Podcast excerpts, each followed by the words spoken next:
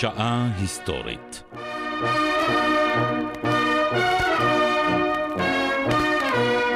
ציר רומא ברלין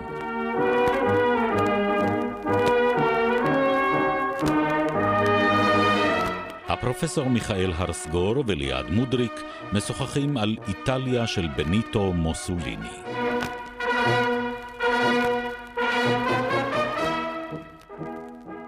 שבת שלום פרופסור. שלום. בתוכנית שעברה השארת אותנו בגרמניה ערב מלחמת העולם השנייה. עכשיו אנחנו עוברים לאיטליה ערב מלחמת העולם השנייה. איטליה היא הייתה פשיסטית לפני גרמניה. ויש פרשה שלמה. היה לי אדם שיכולתי להתייעץ איתו, שהוא מכיר את הנושא, והאדם הזה היה מלך איטליה. בצורה מאוד מוזרה, כשהייתי בפורטוגל, אמרתי לחבר פורטוגלי שאני מתקשה להשיג חומר על איטליה. הוא אמר, למה אתה לא מטלפן? למי?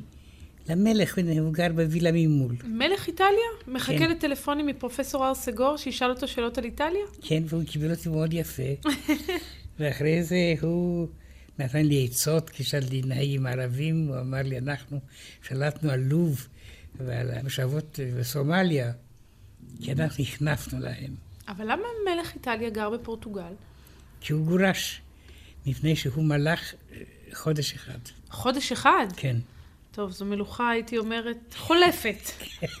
לא ממש הותירה ה- חותם בהיסטוריה. השם היה אביו, ויטור עמנואל השלישי, הגמד.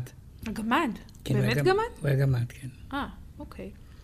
הוא היה גמד מפני שבמשפחה שלו הדודנים התקדמו אלה באלה, מהמם. וזה הביא לניוון. אז מתי שלט ויטוריו עמנואל השלישי? הוא, שלט עד מלחמת העולם השנייה. ומעניין מאוד שכאשר הגיעו למסקנה במשפחת המלוכה הייתה נקראת בית סבויה, שהנישואים בין קרובי משפחה מביאים לניוון, כן. הוחלט שהמלך הקטן הזה חייב לשאת אישה ענקית כדי לתקן את המעוות. ואת מי הייתה? בתו של מלך מונטנגרו. זה מונטנגרו זה עם סלאבי, צ'רנגור זה נקרא הר השחור, מהמם. בדרום יוגוסלביה. ובאמת התוצאה הייתה מאוד משביעת רצון, כמו למשל אדם שאני הכרתי, אומברטו השני. שמלך חודש אחד, כן. איך בעצם הוא גורש? הוחלט שיהיה משאל עם אם אה, איטליה תהיה רפובליקה או תמשיך להיות מלוכה. וכן המלוכנים הפסידו, ולפי דעתו של אותו אדם שדיברתי איתו, המלך עצמו, השם היה, הוא לא אמר לי את זה בגלוי, אבל אני הבינותי שאביו היה השם. מדוע? מפני, במקום להתפטר מיד עם הפיכת מוסוליני, הוא המשיך והמשיך והמשיך, וכל פעם ויתר סמכויות לטובת בנו, עד שלאיטלקים זה נמאס. בעצם המלך לא עשה שום דבר כדי לעצור את מוסוליני, נכון? המלך מינה את מוסוליני, מפני שהיה רושם, זה מאוד מעניין. אני מציע שנחזור ל-1922. בוא נחזור לשם. כן. כאשר התנועה של מוסוליני היא די חזקה.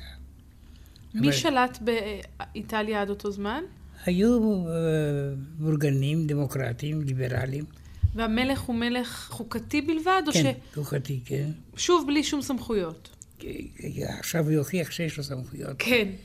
אבל הוא לא מנהל את המדינה בפועל. לא, וראש הממשלה היה לואיג'י פקטה. לואיג'י פקטה היה ראש הממשלה הקונסטיטוציוני האחרון של איטליה לפני מוסוליני. והוא היה משוכנע שאפשר לעצור את מוסוליני. והצבא נשבע שאנחנו מטאטאים את ה... מה היה הכוח של מוסוליני? עשרת אלפים אנשים, ragtag, כפי שאומרים באנגלית, אנשים מעורבבים ללא הכשרה צבאית. והצבא אמר, אם הם ינסו לתפוס את השלטון, אנחנו נפזר אותם. ואז לואיג'י פקטה, וזה מאוד מעניין, בערב שהוא שמע, זה היה אז בערב, והוא אמר לראש הממשלה, תבוא מחר בתשע, ואני אחתום על החוק להקים את הכוח שיפזר את הפשיסטים. כשראש הממשלה, לואיג'י פקטה, חזר לארמון למחרת, בתשע בבוקר, המלך שינה את עמדתו. מדוע? מפני שבתוך משפחת המלוכה היו אוהדי הפשיזם. חשבו, הנה משטר שיגן על המלוכה, אם אנחנו לא נשמור על זה, גם המלוכה תלך. כלומר, גם אנשי המלוכה נפלו בקסמו, אני יודעת איך להגדיר כן. את זה, של מוסוליני. לא, הם חשבו שהוא יכול להגן על המלוכה. רצו מנהיג חזק שיצעיד כן, את איטליה קדימה. הם לא שמו לב שלמשל בצפון אירופה יש מלוכות, גם בשוודיה, גם בנורבגיה ובדנמרק, ובכלל לא חשבו לשנות את זה, מפני שהמלוכה הזאת, כמו באנגליה, היא לא מונעת את קיום הדמוקרטיה. אתה החזרת אותנו ל-1922, אז קורה הלילה הזה שבו כן, המלך כן. משנה את דעתו. מפני שהסיסמה של מוסוליני היה מרצ'ה סו רומא, הצעידה על רומא. כן. והצעידה הזאת היה למעשה הפיכה בכמה ימים, אשר בסוף היה חייב להיות המרצ'ה, כלומר, עשרת אלפים אה, שהצבא לא העריך אותם, היו חייבים להופיע מול הארמון ולדרוש להיכנס. עכשיו, זה לא קרה, מפני שהממשלה נכנעה בגלל המלך נכנע. והוא קיבל את מוסוליני ומינה אותו ראש הממשלה.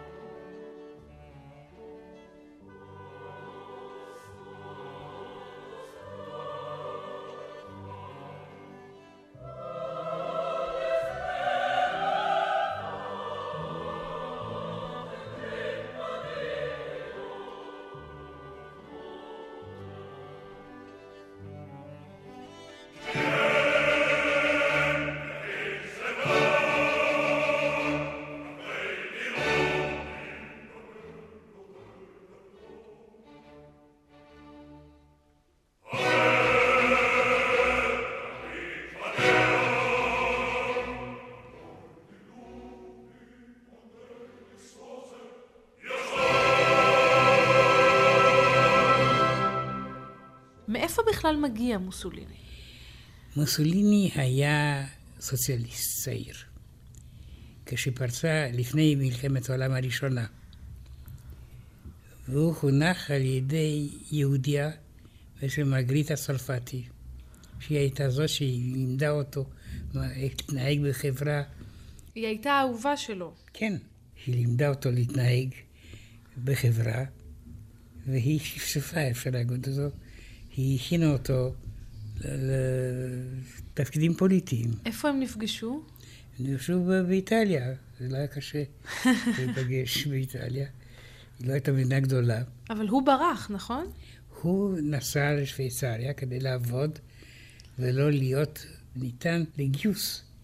כי איטליה הייתה מדברת על השתתפותה הבאה במלחמה שתפרוץ ולא רצה להילחם. אתה מדבר על לקראת מלחמת העולם הראשונה. הראשונה. כן. והוא לא רצה להתגייס לצבא האיטלקי. מפני שהסוציאליסטים היו נגד מלחמה. אבל לאחר זאת הוא שינה את דעתו, והפך מסוציאליסט, פציפיסט, לאומן. איך זה קורה, המהפכים האלה? מפני שהוא הגיע למסקנה שהוא יכול להגיע לשלטון רק בצורה כזאת. כלומר, החלטה אופורטוניסטית לגמרי. לגמרי. לא באמת מהפך אידיאולוגי, אתה אומר. יותר נעים להיות דיקטטור מלהיות משרת באיזשהו מקום חשוך. ואז הוא מקים במו ידיו את התנועה? ב-1919 היה מפגש במילאנו, ושם הוא הקים את התנועה, ואחרי זה הוא התבדח שהם היו 600 אנשים שהתכנסו במילאנו ואחרי זה שני מיליונים טענו שהם היו באותה פגישה. אבל זה שונה מהיטלר, כלומר, היטלר הצטרף למנגנון קיים של מפלגה קיימת, אמנם קטנה, קטנה מאוד, כן. הנציונל סוציאליסטים, השתלט על המפלגה הזו והפך להיות זה שעומד בראשה והוביל אותה לניצחון הגדול. מוסוליני מקים מפלגה משלו. כן, הוא מאוד מעניין. אחד שמע על השני בתקופה מאוד מוקדמת. והיטלר שלח צילומו ומוסוליני עם איחולי הצלחה, ומוסוליני בכלל לא איבד אותה באיזה מקום, הוא לא חשב מי זה הגרמני הזה. אני רוצה להגיד לך, המפגש הראשון של מילאנו היה בכיכר הקבר הקדוש, סנסה בולקרו. ואחרי זה מוסוליני התבדח ואמר שהוא לא חשב שבקבר כזה יש מיליונים של מתים. מתים חיים מאוד. אבל מה באמת היה סוד ההצלחה? איך המפלגה הזו שקמה ב-1919, ב-1922 כבר עושה את המצעד על רומא? הייתה אכזבה איומה מתוצאות המלחמה. שוב אותו סיפור. הרי איטלקים היו בעלי ברית עם גרמניה ואוסטריה, וברגע האחרון הם שינו את עמדתם והצטרפו לבעלי הברית, צרפת או לאנגליה. אבל לא הסכמים מוקדמים, לא הבטיחו להם שום דבר. ואחרי זה האיטלקים ראו שהאנגלים והצרפתים מצפצפים עליהם, והם לא נותנים להם מה הם רצו, הם רצו הרבה מאוד, והם לא קיבלו כמעט שום דבר. שזו תמיד בעיה. כן, ולמשל היה מקרה מאוד מעניין, הם רצו את הנמל פיומה. פיומה זה נקרא נהר באיטלקית, וזה, אל תשכח שהאימפריה האוסטרו-הונגרית הגיעה עד לאיטליה. בחלקה הדרומי. כן. והיה משורר אחד, דמות מאוד מעניינת, גברילה דנונציו, שהיה קודם כל משורר טוב מאוד, אבל היה גם טייס. והוא הלהיב את האיטלקים על ידי זה שהוא מצא עוד טייסים, והם הפציצו את וינה, שאוסטריה הייתה במלחמה עם איטליה. בזמן מלחמת העולם הראשונה? כן. אחרי המעבר ל... לצד בעלות הברית. כן, כן, כמובן, כן. וזה היה בהישג עצום. ואחרי זה מלך איטליה מינה את המשורר הזה, גבריאל דנונציו, מינה אותו נסיך של ההר המושלג, פרינצ'יפה דה מונטה נבוזו. שזה תואר כן. ממש פואטי. הוא היה משורר. נכון. אז הוא קיבל את זה. והוא היה קודם כל היה משל טוב מאוד. אבל כן... אה, לא, זה ממש איש אשכולות, זה גם טייס, גם משורר וגם נסיך. לא רק זה. כאשר הוא ראה שהאיטלקים לא רוצים לנצל את ההזדמנות ולתפוס את העיר פיומה, הוא תפס את פיומה. הוא לבדו? לא, כמובן לא לבדו, כבר עם תומכים. והם הכריזו מלחמה על איטליה. הם הכריזו מלחמה על איטליה. מפני שאיטליה לא רצה לכבוש את פיומה. זה אחרי חוזה ורסאי שבו היא לא קיבלה את פיומה? כן, כן, כן. מה אתה אומר? אז היה חוסר יציבות די משמעותי. ואני זוכר שאני בתור אספן בולים, הייתי מלהוט לקבל, כי הוא הוסיף בולים מאוד יפים של פיומה עצמאית, מדינה עצמאית. ואחרי זה האיטלקים שלחו כמה מניעות מלחמה. רגע, והשגת בולים כאלה? כן, כן. יפה. כי פשוט מאוד, הרפובליקה של פיומה רצה לממן את מעשה על ידי מכירת בולים. כל אוהבי בולים, פתאום מדינה, פיום מדינה נגד איטליה, זה פנטסטי. כמה זמן החזיקה המדינה הזאת? כמה חודשים. כמה חודשים. על הבולים הייתה פרצופו של גבריאל דנונציו בתור רומאי. פתאום בא עכשיו הפולחן הרומאי, ברור. שאנחנו הפשיסטים, אנחנו ראשי רומא הקיסרית. כפי שבגרמניה דובר על המסורות הוותיקות של הרייך, אז הנה הם חוזרים לימי רומא. כבר נשכח שגרמניה הנאצית קראה להתקפה על ברית המועצות ברברוסה, כי ברברוסה היה קיסר. ברברוסה נקרא זקן אדום. היה קיסר בימי הביניים, והיטלר רצה להמשיך במסורת שלו. אז כשאנחנו כולנו משתמשים בשם הזה מבצע ברברוסה, שהוא שגור, לא תמיד אנחנו יודעים שבעצם הכוונה הייתה לעורר את הגאווה הגרמנית ולחזור לשורשי האימפריה הגרמנית הגדולה. הרי היטל הבטיח להקים אימפריה של אלף שנה. כן. אבל סך הכל היא נמשכה 12 שנים. יש הבדל גדול. כן. כנראה הוא לא ידע חשבונית. או שלא היה נביא חזק. בדיוק. ובאותו זמן באיטליה מתבצעים ניסיונות ההפיכה, או הניסיונות לכבוש והכיבוש בפועל של פיומה. אני רוצה להגיד לך, ההמשך והמוסר, שהיום פיומה לא של איטליה, הוא נקרא רייקה, רייקה זה נקרא נהר, וגם פיומה זה נהר, והיא שייכת לקרואטיה, חלק שעבר של, של יוגוסלביה. אז דנונציו היה ודאי אוכל את כובעו בבושה. ללא ספק. דנונציו היה גיבור לאומי של הפשיזם. אדם אחד נכנס לחדרו, לא יודעים מי, וזרק אותו בעד החלון. התנק... כלומר, הרג אותו. לא, הוא פצע אותו קשה, ולמעשה הוא שם לקץ הקריירה הפוליטית שלו. ולא יודעים מי זה היה לא, אותו? לא. מה אתה אומר? סימן שהאנטי-פשיסטים היו מאורגנים. היה מעניין באיטליה באותה תקופה. לא הייתי רוצה להיות שם. לא, גם אני לא.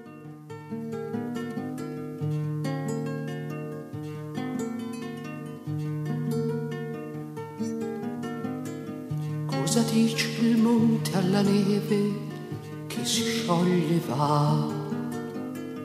Non racconta poesie, ma sa, rifluisce il fiume se la neve va, foglie, erbe, fiori e la pioggia lo bagnerà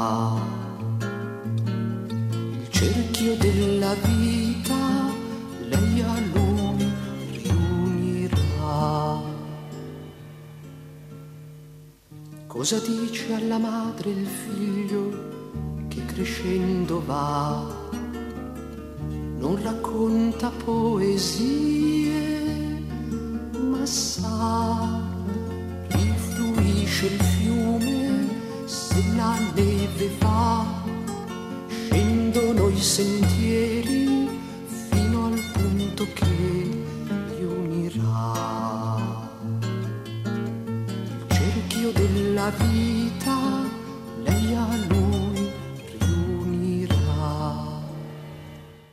מוסוליני הולך ומתעצם. כן.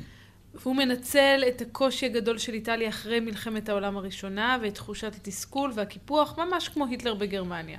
כן, אבל ההבדל היה שגרמניה הייתה עשירה. רמה גדולה, טכנית. גם מאוד. אחרי הפיצויים וה... בוודאי. התוצאה הייתה שהוא הצליח לשקם את הכלכלה.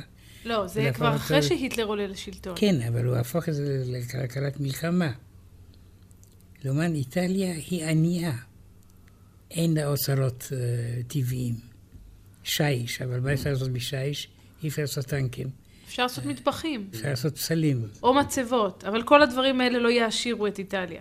בדיוק. אבל הם לא הבינו את זה. אבל מוסוליני, אחרי שהוא תופס את השלטון, הוא יוצא בסדרה של עבודות יזומות, רכבות ותעשייה. הוא רוצה קודם כל לייבוש הביצות. הביצות uh, היו מפריעים מאוד לכלכלה, לחקלאות, והוא מצליח uh, כשהוא... נוסף לזה, הוא פתר את בעיית היחסים עם הוותיקן. סוף סוף, מאז 1870, היה מצב של מלחמה ממש בין איטליה לבין הוותיקן. למה? מפני שהוותיקן היה סוף סוף ראש של מדינה. אבל אי אפשר להקים את אחדות איטליה לכבוש את רומא. ועל כן, כאשר ויטור עמנואל נתן פקודה לצבאו להיכנס לרומא, היה ברור ששלטון הוותיקן נגמר, והוא נשאר בתוך החצר שלו כמה גנים, וזה הכל. מה הפתרון שמצאו בימי מוסוליני? החליטו שהגנים הללו הם יהיו עיר, והעיר הזאת היא מדינה עצמאית, שיטה של ותיקנו. וזה בעצם נשאר עד. היום. עד היום, כן. עם בולים ועם מטבעות ועם הכל, עם תחנת שידור, וזה פתר את הבעיה של היחסים עם הכנסייה הקתולית. אז בעצם מוסוליני עולה לשלטון כשהוא נישא גם על כפי המלך, גם כן. על כפי הכנסייה.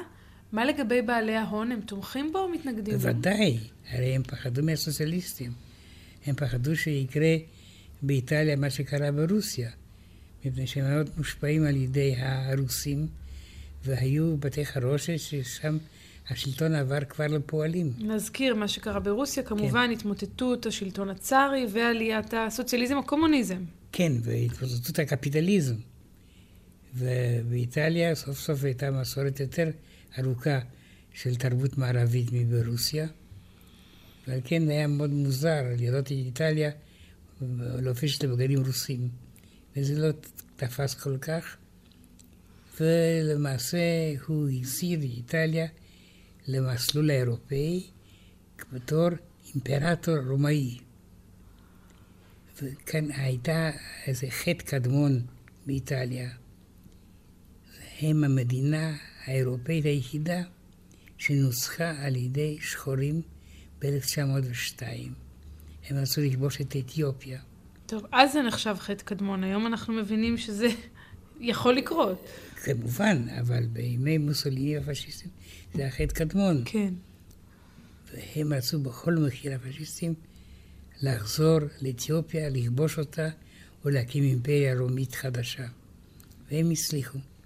ב-1936 הם גייסו צבאות ועל ידי שני שטחים סמוכים לאתיופיה, זה סומליה ואריתריאה, הם חדרו לאתיופיה, הפילו את הקיסר היילה סלאסיה, שאומנם הוא נסע לג'נבה לבקש מחבר הלאומים עזרה, שהוא לא קיבל, והם הכריזו על ויטור עמנואלה קיסר אתיופיה. ולאחר זאת, עם ההצלחות של היטלר, מוסליני היה מקנא בו. אבל כל פעם שאני נפגש עם היטלר, הוא אומר לי שהוא כבש עוד מדינה. זה כבר אחרי מלחמת העולם השנייה, אחרי כן, פרוץ המלחמה. די, כן. ואז הוא חשב שהוא יכול גם לכבוש משהו, לא מאמצים גדולים מאוד, אלבניה. אלבניה הייתה ממול, כלומר ממול היא החוף האיטלקי, כן. ומעבר לים האדריאטי. זאת הייתה מדינה מאוד מוזרה. מדינה מוסלמית, אשר איכשהו, המנהיג המקומי, המלך זוג הראשון, הצליח לארגן אותה פחות או יותר לפי קווים אירופאיים. וזה מוסליני לא רצה. כי אם אלבניה הופכת למדינה אירופאית, אני לא אוכל לכבוש אותה. מתחילה להוות איום. כן. ואז הוא מצא איזה פרובוקציה, כבש את אלבניה, זה היה כל כך קשה, ואיתו רמנואלה, שהיה כבר מלך איטליה, וקיסר אתיופיה, הפך עכשיו למלך אלבניה. נו, אני בטוחה שהוא היה מאושר. עוד איך. ההצלחות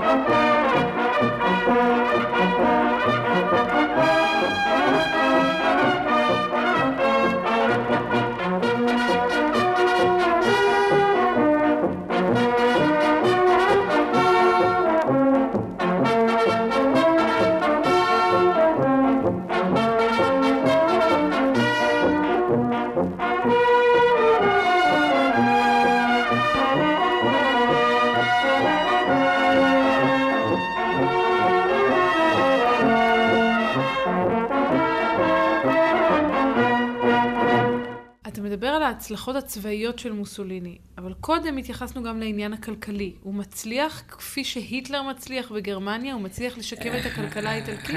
כן, אם כי האמצעים באמת צנועים. פשוט איטליה לא הייתה מסוגלת אה, להביא את האוצרות הטבעיים שהיו לגרמניה. אבל מבחינת איכות החיים של התושבים, היא עולה בימי מוסוליני? היא עולה במובן זה שיש הרבה מצעדים ומחלקים אוכל לחינם. אבל באופן מעשי אין הבדל גדול. הבנתי. היה תיאטרון וחזית אה, קיצונית. מה לגבי אופוזיציה? האופוזיציה הייתה הושלכת לבתי סוהר, אם כי לא בתנאים של מחנה ריכוז, כמו בגרמניה, ולמעשה הם משתחררים לאט לאט. מה שמעניין זה שמוסוליני ביטל את הפרלמנט כמובן, והוא הקים גוף אחד חדש, המועצה הפשיסטית העליונה, שהיא הייתה למעשה המוסד הנבחר. הוא למעשה לא נבחר מפני שהפשיסטים הם, הם קבעו מי ישתתף, אבל ברגע המכריע, כאשר המלחמה התחילה להפוך לעוד מאוד מסוכנת למען מוסוליני, מי שהפיל אותו הייתה דווקא המועצה הפשיסטית העליונה, ואלה שדיברו וביקשו ותבעו להחזיר את המלך, את הסמכויותיו, כלומר, על חשבון מוסוליני, זה היה החתן של מוסוליני, הרוזנצ'יאנו. החתן של מוסוליני בוגד בו. כן. הוא לא בוגד בו, אבל מוסוליני, שלא היה אדם נוח כזאת, הוא מצליח להביא אותו לדין ולהוציא אותו להורג. את החתן שלו. כן. ויש כאן ספר שיצא באיטליה, ותגידי לי מי כתב אותו. הספר נקרא כאשר סבא הורג את אבא. אז כתב אותו הנכד של מוסוליני, כן. הבן של החתן. כן. מפני שאשתו של החתן היא הרוזנציאנו, איבדה קשר עם אביה, ברחה לשוויצריה, עם מאי ברחה, עם היומנים של צ'יאנו, שהפכו לבסט סלר, מפני שצ'יאנו היה שר החוץ, והוא היה תמיד כותב יומן על כל מה שקרה. והיצירה הזאת, היא למעשה הייתה אישית, mm-hmm. אבל היום זה מקור היסטוריה עצום. ברור. כן. אני חושבת על הנכד הזה, ואני מתארת לעצמי כמה טיפול פסיכולוגי הוא בטח היה... הוא עדיין קיים, הנכד הזה, כן. זאת כי זה חתיכת טראומה להתמודד איתה, כשסבא רוצח את אבא, אחרי שאבא בוגד בסבא, הוא מבקש להחליפו בשליט אחר. להחזיר למלך את הסמכויות שלו. לא, כן. אני לא... צעד מצוין של. החתן, אני רק אומרת שמבחינה משפחתית זה לא מטען שקל להתמודד איתו. לא כל כך נעים, כן. לא נעים. לא, זה לא משפחה לדוגמה. כן. בטוחה. אגב, הוא היה איש משפחה מוסוליני? הוא מתחתן עם מרגריטה צרפתי? לא, חלילה. היא יהודייה. לא, לא בגלל זה. כי עדיין הוא לא היה אנטישמי. הוא יהפוך לאנטישמי כדי למצוא חן בעיני היטלר. היטלר. כן. אז עם מי הוא מתחתן? רקל מוסוליני, גברת רקל מוסוליני, שהייתה אם בבנים שלו. והיא הייתה חייבת לסבול לכל מיני דברים של ההספתקות. אל תשכח שבסוף, אחרי שהמלך הדיח אותו, והשליך אותו, אה, לא לכלא, אבל הוא היה סגור במלון בערי האלפים. מוסוליני. כן, מוסוליני. והיטלר מינה קצין אס אס, אוטו סקורצני, למצוא איפה הוא נמצא מוסוליני ולשחרר אותו. הוא הצליח על ידי uh, דאונים עם מנועים שעלו לאותו הר והוציאו את מוסוליני ושחררו אותו. מוסליני לא התחשק לו לחזור לפוליטיקה. הוא רצה לחזור למושב, למולדת שלו, רומניה. זה לא רומניה, רומניה זה מחוז איטלקי. לו... שזה עשוי לבלבל, אז בואו נדייק בעניין הזה. רומניה. שזה פשוט מחוז באיטליה. באיטליה, כן. לא המדינה רומניה. לא. אם כי המקור של שניהם הוא אותו מקור, זה רומא. אגב, אם אנחנו מדברים על מקורות ועל שמות, השם פשיזם זהו פשיזם, פשצ'ו זה הסמל של ה... וזה מאוד מעניין שזה קשור עם ציר רומא ברלין. מה זה ציר? ציר זה מקל שמאחד את שני הגלגלים של העגלה, כן. מזה ומזה. נכון. אבל אה, זה מוכרח להיות גם הסמל של הפשיזם, שהופיע הפשיזם, הפשצ'ה, כלומר אותו ציר, הופיע כמקל. ומסביב לו שוטים, חומר ענישה, כן. ובקצה המקל גרזן, חומר ענישה האחרון. מתיזים את הראש. כלומר, המילה פשיזם בעצם באה מהמילה ציר, כן. והסמל של הפשיזם הוא מקל או ציר שמחבר בין שוטים לבין גרזן. אבל... בין ענישה קלה יחסית לבין הענישה הסופית, המוות. בדיוק. וזה כמובן מאוד הומני. מפחיד. מעורר השראה ותקווה. זה מעורר פשיזם, זה כן. מה שהוא התכוון להיות. מבחינה זאת זה נכון, סמל טוב לתנועה אה, כל כך אנטי-אנושית. ומאיפה מגיע הכינוי הדוצ'ה? דוצ'ה זה מן המילה דוקס ברומית, מנהיג. דוצ'ה, דוצ'ה, הם היו קוראים, הוא היה מאוד uh, גאה בזה. הוא היה נואם גאוני כמו היטלר? לא. הוא היה נואם, אבל אני הייתי באיטליה וראיתי את המקום, מושב המפלגה הפשיסטית, והייתי צילומים כאיך היא נראתה, איך נראה הבית הזה. הוא היה ממש מכוסה פוסטרים, כל הבית, בית של כמה קומות, עם פרצוף של עצום של מוסוליני, של כמה קומות. דוצ'ה, דוצ'ה, מנהיג.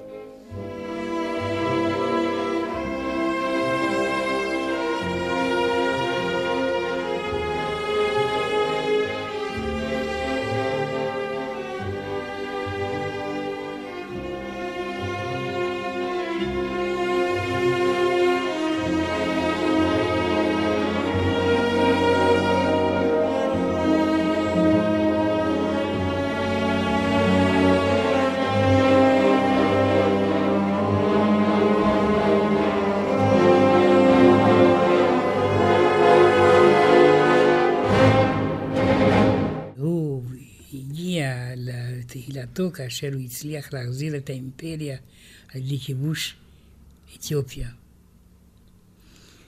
זה הרגע הראשון, פתאום בלילה הוא שמע שהאיטלקים נכנסו לאדיס אבבה, בירת אתיופיה, ואתיופיה היא עכשיו של איטלקיה, ואז היה אורגיה של שמחה מאורגנת ברומא ובכל ערי איטליה. דיברנו על הציר הזה בין רומא לבין ברלין. והזכרנו את הקשר הראשוני שנוצר בין שני המנהיגים האלה. למעשה זה לא היה ציר, זה היה משולש. גם טוקיו השתתפה, כלומר גם יפן הייתה חלק של הקואליציה האנטי-אנגלו-אמריקאית. אבל איך היא נוצרת, הקואליציה הזאת? קודם כל נוצרת מפני שאיטליה ראתה את עצמה בלתי מסופקת מתוצאות המלחמה. וגרמניה כמובן לא הייתה מסופקת כי הייתה מנוצחת. וגם יפן חשבה שהיא לא קיבלה מספיק ולא ניסלה את המלחמה, ויפן הייתה בבעיה מסוימת דמוגרפית. היא ידעה שאם בצבא טוב מאוד, היא יכולה לכבוש את סין העצומה. כן. ובשלב... אגב, זו הייתה הערכה ריאלית? יפן הייתה מסוגלת לכבוש את סין? היא, היא כבשה חלק של אבל, סין. אבל לא את כולה. לא, אבל היא התחילה, והיא חשבה שהיא תמשיך ות... יש כאן משהו מעניין מאוד. השפה הסינית לא קיימת. מדינה כל כך גדולה, מדברים שפות שונות, אבל כותבים אותו סוג. כלומר, אם אדם מצפון סין מגיע לדרום סין ודורש רחוב מן השוטר להגיד לו איפה הוא נמצא, הדיבור לא יעזור לו. הוא חייב לכתוב את זה. מה שאתה בעצם אומר זה שיש כל כך הרבה ניבים כן. בסינית, שאנשים ממחוז אחד לא יכולים להבין את הדברים של אנשים ממחוז שני, מלבד הכתיב- הכתיבה. כן. כתיבה משותפת לכולם. משותפת, כן. ואל תשאלי אותי מה זה. אני ניסיתי ללמוד סינית, ניסית? כן, אבל אה, עיריית בת ים לא עזרה לי, כי היא לא פתחה את העיר למהגרים סינים שגם לא רצו לבוא. כן. אבל קניתי מילונים סינים וגיליתי כיצד למצוא מילה, וזה הפסיק את החלק שלי ללמוד. אתה- אתה חייב לכל... לדעת מהו הקו הארוך ביותר. כדי להבין את מה המילה ולא, שלה מדובר. כי אין א' ב', יש קווים. כן, זה גרפי לחלוטין. כן. קודם כל אתה חייב לקבוע מהו הקו ולמצוא את המילון, את החלק על הקווים הארוכים, או הקווים קצרים, והקווים עגולים, וזה... אז ויתרת על הסינית ונשארת עם שלל השפות האחרות שעליהן אתה חולש, כי באמת אתה... לא, לא, לא נדבר על זה, אבל... לא, אבל נדבר- מבחינת שפות אירופיות אתה מכוסה. כן, אבל אה, סין היא גם כן שפה מאוד מעניינת. מאוד ואני מעניין. אציע לכל חיי. טוב, ש- עוד לא מאוחר. More or less. בכל מקרה, היפנים חשבו שהם יכולים לכבוש את סין, והרגישו מאוד מתוסכלים ממלחמת העולם הראשונה. וכבשו את מנצ'וקו, מנצ'וריה, זה החלק המזרחי של סין. כן. והם הקימו שם אימפריה, ומינו בתור קיסר את פולי, מהפולי, היה הקיסר האחרון של סין. עכשיו הוא הפך לסוכן יפני. מעניין.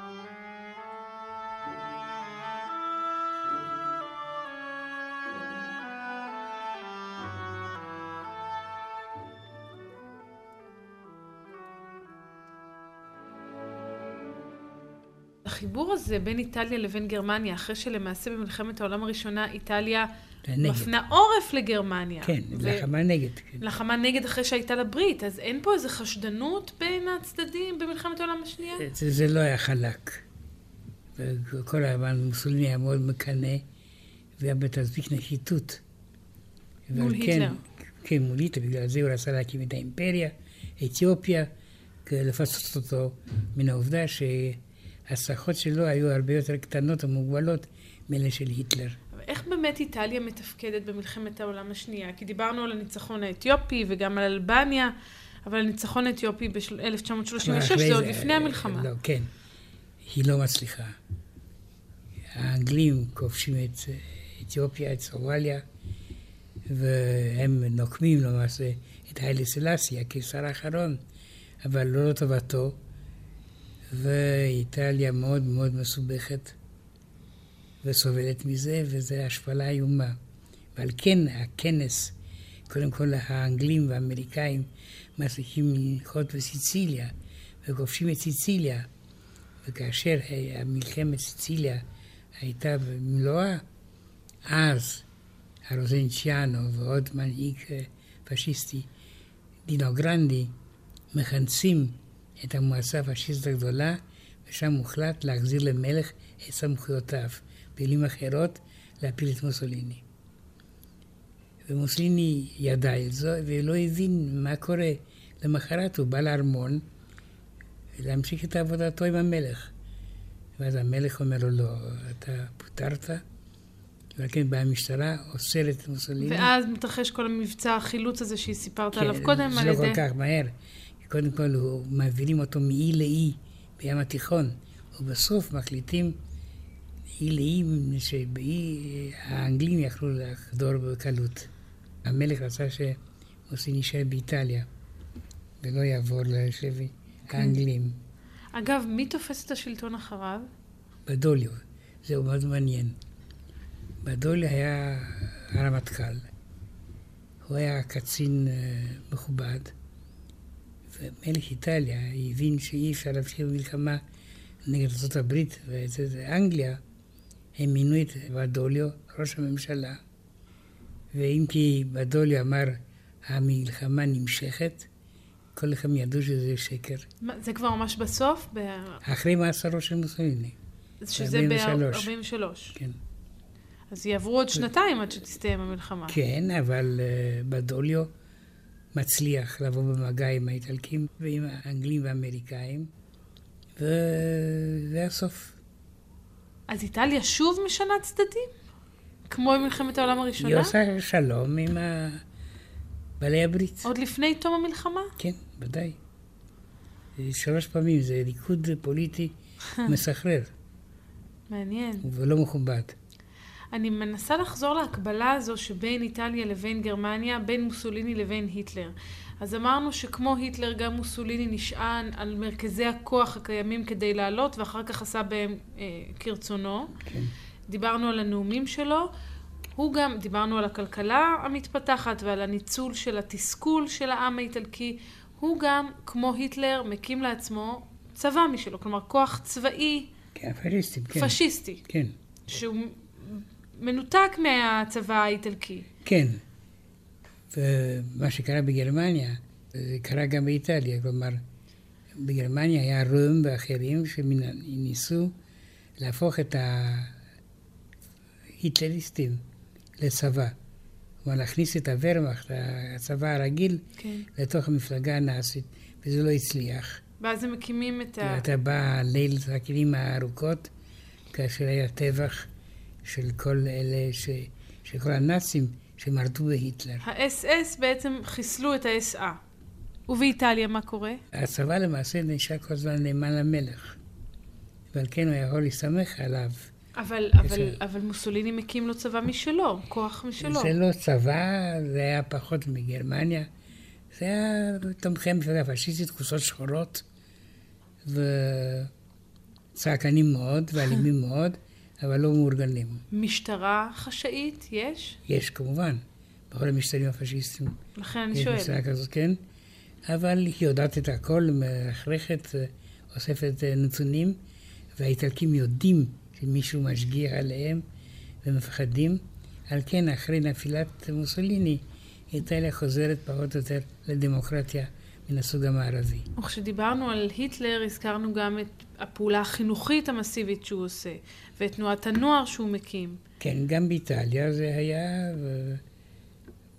הארגון הנוער האיטלקי היה נקרא בלילה, והוא היה צועד בעיר בקבוצות השחורות, והציבור כאילו אהב את זה, כי זה החזיר את הגאווה הלאומית, אבל אחרי שמאסרו של מוסוליני והתמוטטות משטרו, מוסוליני קיבל פקודה מהיטלר להקים מדינת בובה בשם הרפובליקה החברתית האיטלקית, כן. רפובליקה סוציאלי איטליאנו, שהיה מתקיים, המשטר הזה היה מתקיים רק בחלקים של איטליה, תחת כיבוש גרמני, גם בצפון איטליה.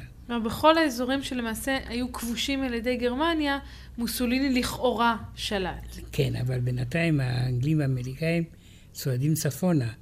והרפובליקה הפשיסטית מצטמצמת והולכת.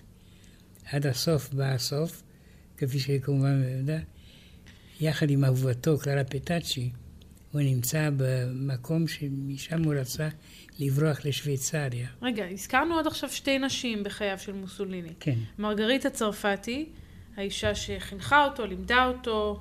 אמ, ואת רקל מוסוליני. ואת רקל מוסוליני, אשתו החוקית. כן, רקל זה רחל. אבל היא לא הייתה יהודייה. לא, חלילה. ומי היא האישה השלישית שהזכרת עכשיו? קלרה פטאצ'י, שהיא תתלווה אליו כאשר הוא יברח. והוא... הוא, היא... הוא התגרש מאשתו? לא. אה, פשוט במקביל. במקביל, כן. כן. ובסוף יש תיאורים לא ברורים, אבל אה, אחד הפרטיזנים רצח את מוסוליני, לא רצח, אותו להורג, ירה בו. וקרא פטאשי ראה את התנועה, זרקה את עצמה בזרועות מוסוליני, ונפצע גם כן למוות, ושניהם מתו. אחרי זה תלו אותם במהופך בקבוצות מילאנו כדי להשפיל אותם, כדי שאף פעם לא תחזור דיקטטורה באיטליה.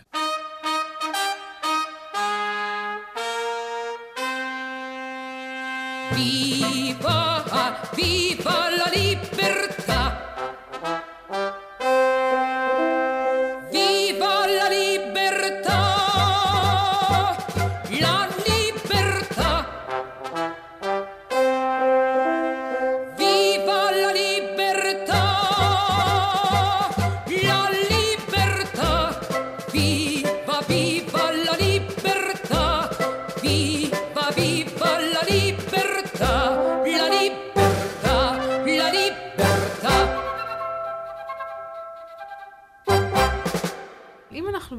עוסקים בהשוואה הזו שבין היטלר לבין מוסוליני, להיטלר מיוחסים באמת מעשי הרוע והפשע הגדולים ביותר בתולדות האנושות. מוסוליני היה דיקטטור, אבל הוא לא היה מחסל בקנה מידה היטלראי. אני אנסה להגיד לך שהגנרלים שכבשו את אתיופיה היו נקראים תליינים, מפני שהמרכז הדמים, כל פעם שהאתיופים רצו להתנגד, והחיסול המוני. לא, טלית שכולה תכלת הוא ודאי לא היה. אבל בכל זאת, אי אפשר להשוות. אי אפשר להשוות, אבל זה, אני לא רוצה לזכות את מוסוליני. לא, ודאי שלא, לא, כן. לא, לא לזה כיוונתי, אבל ניסיתי להבין עד כמה באמת רחבה הייתה האכזריות שלו. היא הייתה בעיקר גדולה כלפי הלא איטלקים. לא היה הורג בהמוני איטלקים, כן. כפי שהוא הרג המוני אתיופים. אבל זה לא... אדם הוא אדם. והעם האיטלקי, כמו העם הגרמני אחרי המלחמה, מנסה למרק את מצפונו, להסביר איך יכול להיות שתמכנו בדיקטטור הזה? כמובן, אל תשכחי שמוסוליני ברגע מסוים, ב-1938, הפך אנטישמי, כדי למען התואר הגזע. אם כי הם לא טענו שהם ארים. כן. הם לא בלונדים, אין להם עיניים כחולות. הוא פשוט רצה למצוא חן בעיני היטלר. כן. והוא עשה זה. אחרי זה היהודים האיטלקים האשימו את המלוכה, מפני שהייתה חייבת להגן עליהם. ולא עשתה את זה. לא עשתה את זה, כן. היא לא היחידה שלא עשתה את זה, כמו הכנסייה שעמדה מנגד. כן, אנחנו יודעים שפיוס ה-12, האפיפיור, ידע על השואה ושתק. ואפשר לנקות אותו, אם כי מנסים לנקות אותו עד עצם היום הזה. כי האפיפיור הנוכחי רוצה לעשות אותו לקדוש. כן. ועם כתם כזה מאוד קשה לשכנע את הציבור, ואפילו את הכנסייה, שתכריז אותו לקדוש. אז דיברנו על מוסוליני, הגענו ממש מעלייתו עד לנפילתו, אבל זו לא הייתה המדינה הפשיסטית היחידה, איטליה. לצערנו לא. סלובקיה, זה השריץ האחרון של צ'כוסלובקיה, הרי שהגרמנים כבשו את הצ'כיה, ומינו שם משטר מחריד. סלובקיה נפלה בידי כמרים קתולים, והדיקטטור היה כומר בשם טיסו. הוא היה אכזרי מאוד, וכאשר ההתקדמות הרוסית הביאה את הרוסים לסלובקיה, בית דין סלובקי דן אותו למוות והוציא להורג, את טיסו. אבל הייתה גם הונגריה. הונגריה אשר נהנתה מאוד מן השלטון הפשיסטי, מפני ששר החוץ האיטלקי, ציאנו, ושר החוץ הגרמני, ריבנטרופ, חתכו את רומניה כדי לעשות חלק ממנה להונגריה. Mm-hmm. וזה נעשה, מה שהביא למלך רומניה, בן 23, לארגן הפיכה צבאית ב-23 באוגוסט 1944, להפיל את הדיקטטור הפשיסטי אנטונסקו ולהצטרף לבעלות הברית. את המשטר ההונגרי הם מפילים על ידי מלחמה, והמשטר הרומני על ידי הפיכה. הגנרל אנטונסקו, שהיה בן 70 פלוס, בא להיפרד מן המלך בן 23, מיכאל, ואומר לו, אני חייב לצאת לחזית. אז המלך אומר לו, לא, אל תעשה, בחזית אין טעם. בסך הכל בידי המלך היו 200 חיילים. כן. ושני גנרלים. אז איך הוא עושה את זה? אבל אה, בארמון היו לו 200 חיילים רוב על אנטונסקו, שנאסר. אני רוצה להגיד לך, זה מאוד מוזר שאנטונסקו לא יכול היה לתאר לעצמו שהילד, כפי שהוא קרא למלך, הילד יעז לעשות דבר כזה, אבל הוא העז. וזה הסופו של אנטונסקו, שנידון למוות הוצא להורג. וזה שחרורה של רומניה. כן. ובולגריה לאחר זאת נכבשה על ידי הרוסים, והפילה את הדיקטטורה ואת המלך סימיון. והפכו לרפובליקה קומוניסטית, עד ליוון. ביוון האנגלים אמרו לא. אנחנו לא ניתן לקומוניסטים לכבוש את יוון, מפני שהם טענו שבחלוקת הכוחות סטלין הסכים שיוון שייכת לחלק המערבי של העולם, וזה הצליח. אני זוכר כשהייתי בפורטוגל, והייתה הרגשה שהפורטוגל הופכת לקומוניסטית. אני הייתי מרגיע להם והייתי אומר, בחלוקת הסמכויות פורטוגל נשארת בעולם המערבי והסובייטים לא מעוניינים להגיע לפורטוגל, והם לא הגיעו. למעשה כל מפת העולם השתנה אחרי כן, המלחמה. כן. והשתנה לטובה, אם כי הטוב הזה היה מאוד אה, קלוקל וצולע. בכל זאת, היה צעד גדול מאוד לגמור עם הדיקטטורה הפשיסטית. וזה תמיד חייבים להיות אסירים תודה לאותם הגיבורים שלחמו והפילו את הזוועה הפשיסטית.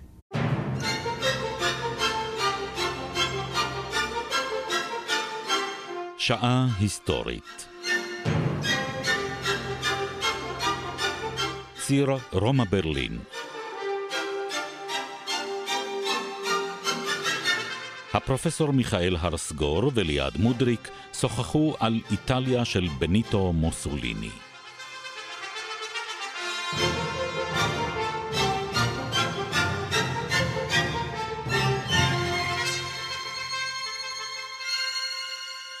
עורכת דרור שרון. ייעוץ מוסיקלי עמליה רוזן. ביצוע טכני בני יהודאי, עידו פוזננסקי וטל יוגב. בתוכנית הושמעו קטעים מוסיקליים את המלחינים ג'וזפה ורדי, ג'וקאנו רוסיני ואוטורינו רספיגי. כמו כן הושמעו מרשים צבאיים איטלקיים ושיר בביצועו של אנג'לו ברנדוארדי.